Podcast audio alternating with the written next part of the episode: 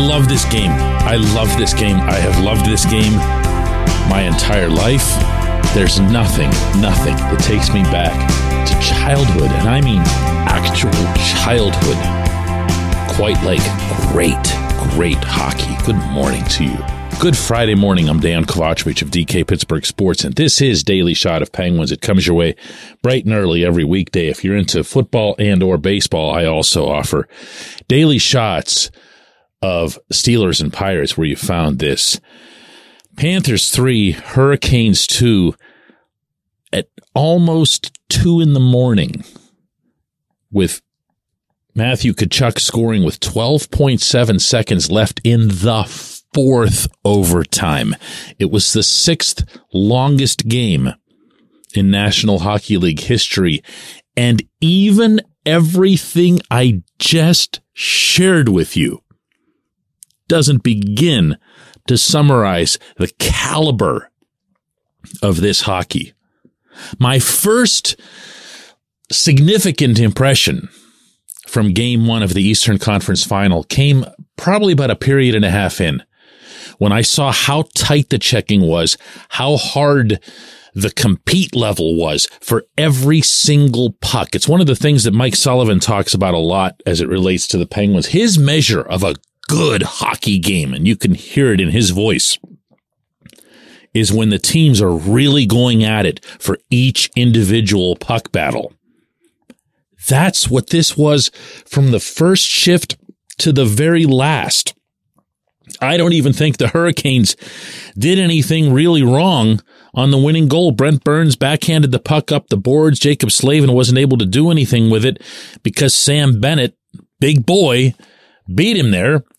Bennett feeds it out to Tkachuk. Tkachuk shoots against his own body, top shelf past Freddie Andersen.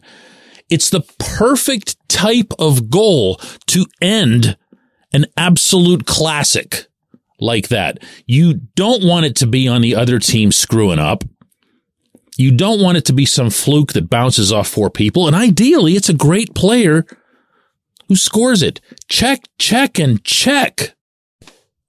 My second thought about this game earlier, much earlier, regulation, was that these are the two best teams in the Eastern Conference. Please, please, please spare me the Boston Bruins. Okay. You don't get out of the first round. You, you're DQ'd. You were not that. I don't care that they had injuries and whatever else. That's just part of the game. If you want to talk about injuries, let's talk about the Hurricanes injuries. So the Bruins don't belong in this conversation. They just don't. The regular season doesn't count. If it did, you'd still see a banner celebrating the 1993 Stanley Cup champion Penguins, their third cup in a row. Oh, yeah, that's right. That never happened. And the Bruins didn't win it this year. And actually, they didn't even really come close.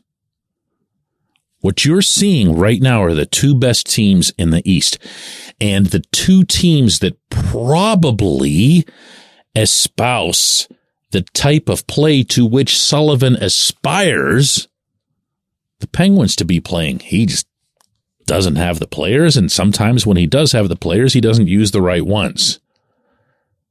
But these two teams, they are where they belong. They might be, time will tell on this, the two best teams in the National Hockey League. As I look at the other side of the bracket, the Stars and Golden Knights will get going tonight, and I, I don't see either of those teams being what either of the Eastern teams are. There's just no room. You can't breathe. They're aggressive without being dumb. They pinch without ever giving up odd man breaks.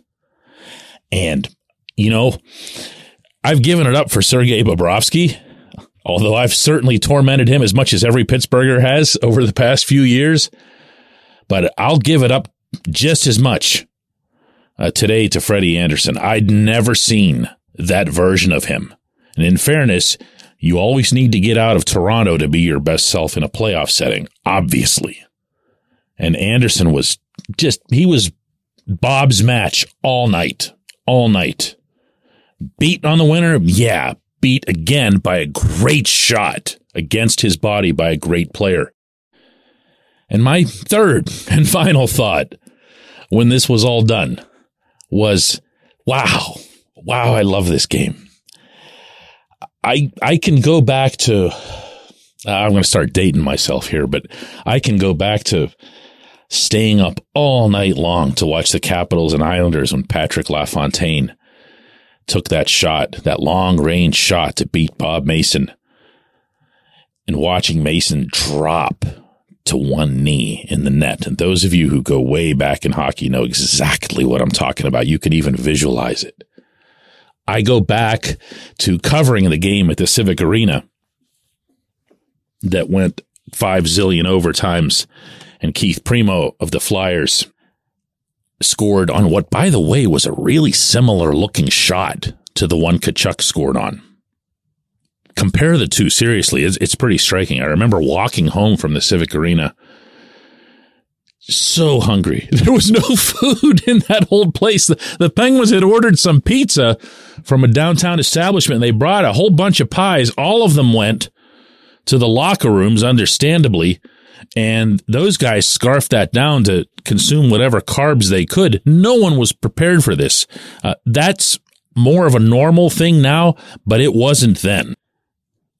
I covered Chris Kunitz in overtime against the Senators, covered the Penguins and Louis Domingue beating the Rangers in game one of their series up at the Garden last year. And there's just something about these games that's always hit me a certain way my whole life. It's the only sport where you can just play forever. And I know you can make that argument about baseball, but it doesn't happen.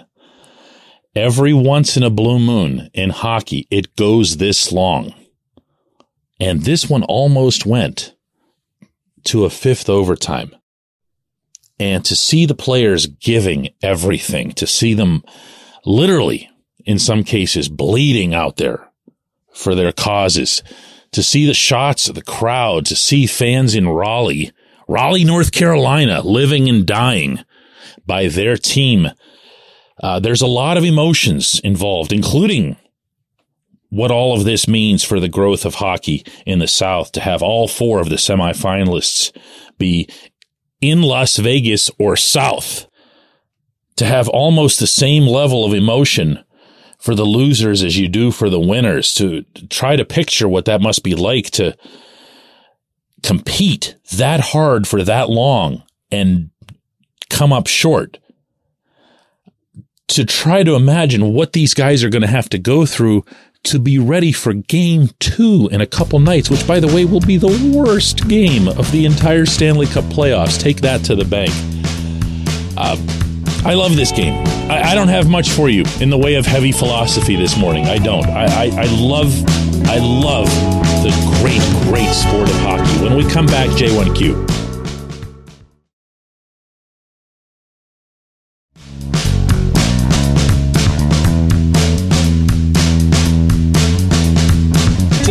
J1Q comes from Cody, who says, Hey DK, is it possible for the new general manager to give Jeff Carter an ultimatum that he could either waive his no movement clause and actually play for another team, or if he stays in Pittsburgh, he'll just ride the pine for the entire season?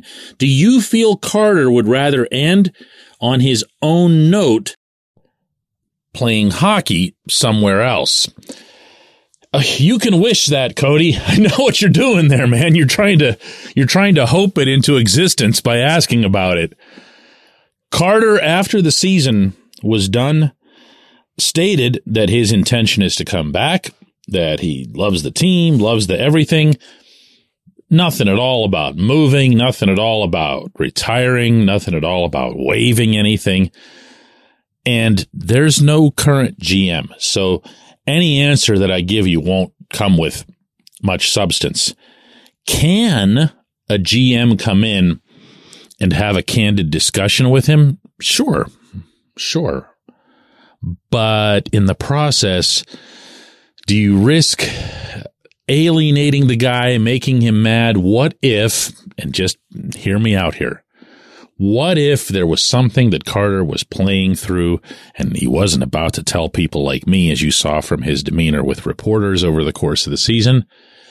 And you see what I'm saying? The most important thing that any incoming executive can do, and this goes for the GM, the assistant GM, whoever it is that they hire underneath them. And of course, to the very top, if they end up going with a two headed management team to the head of hockey operations, they have to come in and learn. They have to ask a lot of questions. They have to study a lot of film. They have to study a lot of analytics. They have to have it put together in an organized form or fashion. They have to have a plan that's formulated even in advance of the interview process, but they have to have a plan that becomes specific to Pittsburgh in very short order. And part of that, a big part of that, I believe, is going to be dealing with Carter and Mikael Granlund and maybe even Jeff Petry. Because if you add these three guys up, my goodness, I mean, they're taking up $15 million of cap space between them. That's wow. I mean, that handcuffs everyone, everyone involved, every position that I just mentioned. So it is going to have to be dealt with, and it is going to have to be dealt with among the first chronological priorities. But where Carter is concerned, you know, you can't come in and introduce yourself to somebody, shake their hands, and then threaten them. You're not going to get anywhere. There has to be some semblance of diplomacy to the task. Uh, not because you need to be nice to the guy while you're trying to get rid of him. There just has to be a way to carry yourself or else word of that gets out to the rest of the locker room and everything else here. I, I, can feel right now, Cody, that you're rolling your eyes as I'm saying this, but this is, this is real. This is not, uh, angry fan comes in and yells at Carter. This is a real setting. And it's one of the many reasons that I keep advising caution when social media goes berserk over whoever it is, whichever candidate it is, happens to be connected to advanced analytics. Oh, that must be the genius. That's the one we want. Eric Tulsky is the genius of the Hurricanes. Don Waddell gets absolutely no credit for anything that happens in Raleigh. It's all about Tulsky. Why? Because he's the advanced analytics guy. What we don't know about Tulsky, even if he's like the ultimate guru, and even if he's the one that handpicked all of their best acquisitions, what we don't know is if he's a leader. These are not givens. These are not traits where one necessarily accompanies the other. And from there, I'll often see that the that the position that gets taken is, well, bring in Tulsky as the GM and then bring in some rough and tough hockey person to be the president of operations or whatever. I'm sorry, that's just not how it works. The GM is the one that has to make the hardest calls. The GM is the one that has to have that sit down that you're describing with Carter, with Granlund, with Petry, with Sid, meaning about how things are going to look on this team, uh, with the head coach there has to be an experience slash leadership component to this job. I really, really believe that. I appreciate the question. I appreciate everyone who listens to this show. More than anything, I appreciate every last one of you who would have stayed up to watch that entire game. Let's do this again Monday.